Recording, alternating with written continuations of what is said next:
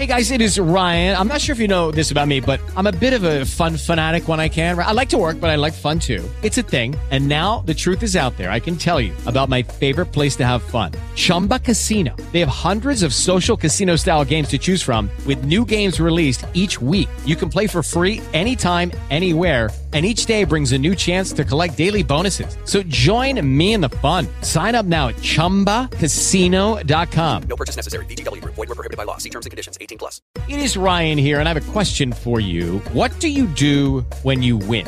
Like, are you a fist pumper? A woohooer, a hand clapper, a high fiver. I kind of like the high five, but if you want to hone in on those winning moves, check out Chumba Casino. At chumba casino dot com, choose from hundreds of social casino style games for your chance to redeem serious cash prizes. There are new game releases weekly, plus free daily bonuses. So don't wait. Start having the most fun ever at chumba casino dot com. No purchase necessary. V G W Group. Void where prohibited by law. See terms and conditions. eighteen plus. Sziasztok! Az Üzleti Angol egy csészekávén mellett podcast harmincadik epizódját halljátok. A podcast, amelyben üzleti angol tudásatokat fejleszthetitek. A mai epizódban folytatjuk az üzleti e-mailek témáját, egy hivatalos és egy kevésbé hivatalos üzleti e-mail elemzését hallhatjátok. Remélem velem tartatok.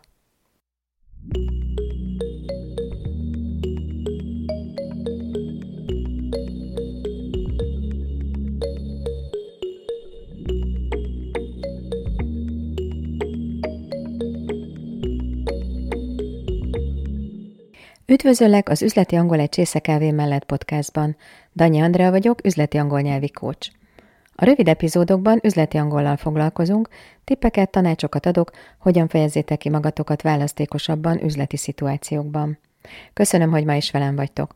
Ha tetszenek a podcastjaim és hasznosnak találjátok, amit csinálok, meghívhattok egy jeges kávéra a buy me a coffee dot com per Danyi Andrea oldalon, amelynek a linkjét megtaláljátok az epizód alatt. Köszönöm. Ahogy ígértem, ma megnézzünk két üzleti e-mailt, egy formálisabb és egy kevésbé formális levelet. Jöjjön először a hivatalos e-mail.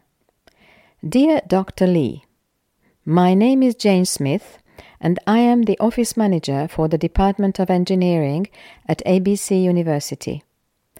Kedves doktor Lee, a nevem Jane Smith, és az á bé cé Egyetem műszaki tanszékének irodavezetője vagyok. I am contacting you at the request of doctor Jones, the chair of the Department of Engineering, to arrange for a speaking engagement at our university.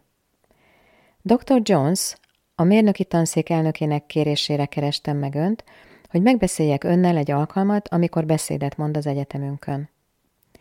We bring in some of the best minds in the field of engineering each year to speak to our graduating seniors. This year we hope you will be able to join us. Minden évben a mérnöki szakterület legnagyobb tekintélyeit hívjuk el magunkhoz, hogy beszédet mondjanak végzős diákjaink előtt. Reméljük, hogy idén ön is eljön hozzánk. The session will take place in the afternoon on Friday, March the fifth.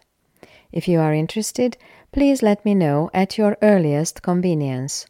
We can further discuss funding, travel arrangements and other specifics at that time. Az eseményre március ötödikén pénteken délután kerül sor.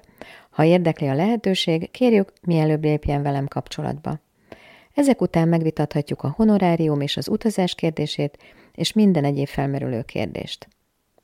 I look forward to your reply. Várom válaszát. Sincerely, üdvözlettel, Jane. Nézzük most a kifejezéseket. I am contacting you. Azért kerestem fel önt. At the request of. Valakinek a kérésére. Please let me know. Kérem, tudassa velem. If you are interested.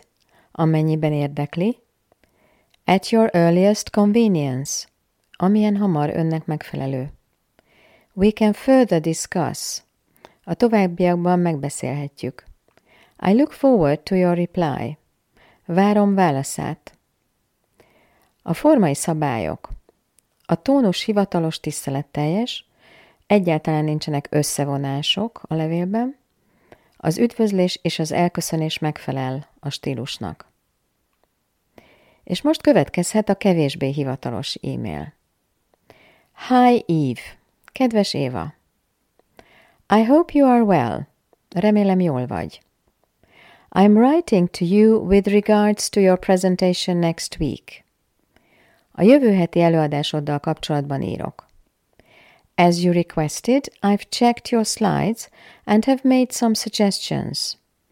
Ahogy kérted, ellenőriztem a diáidat, és tettem néhány javaslatot. I've attached a document with all my comments.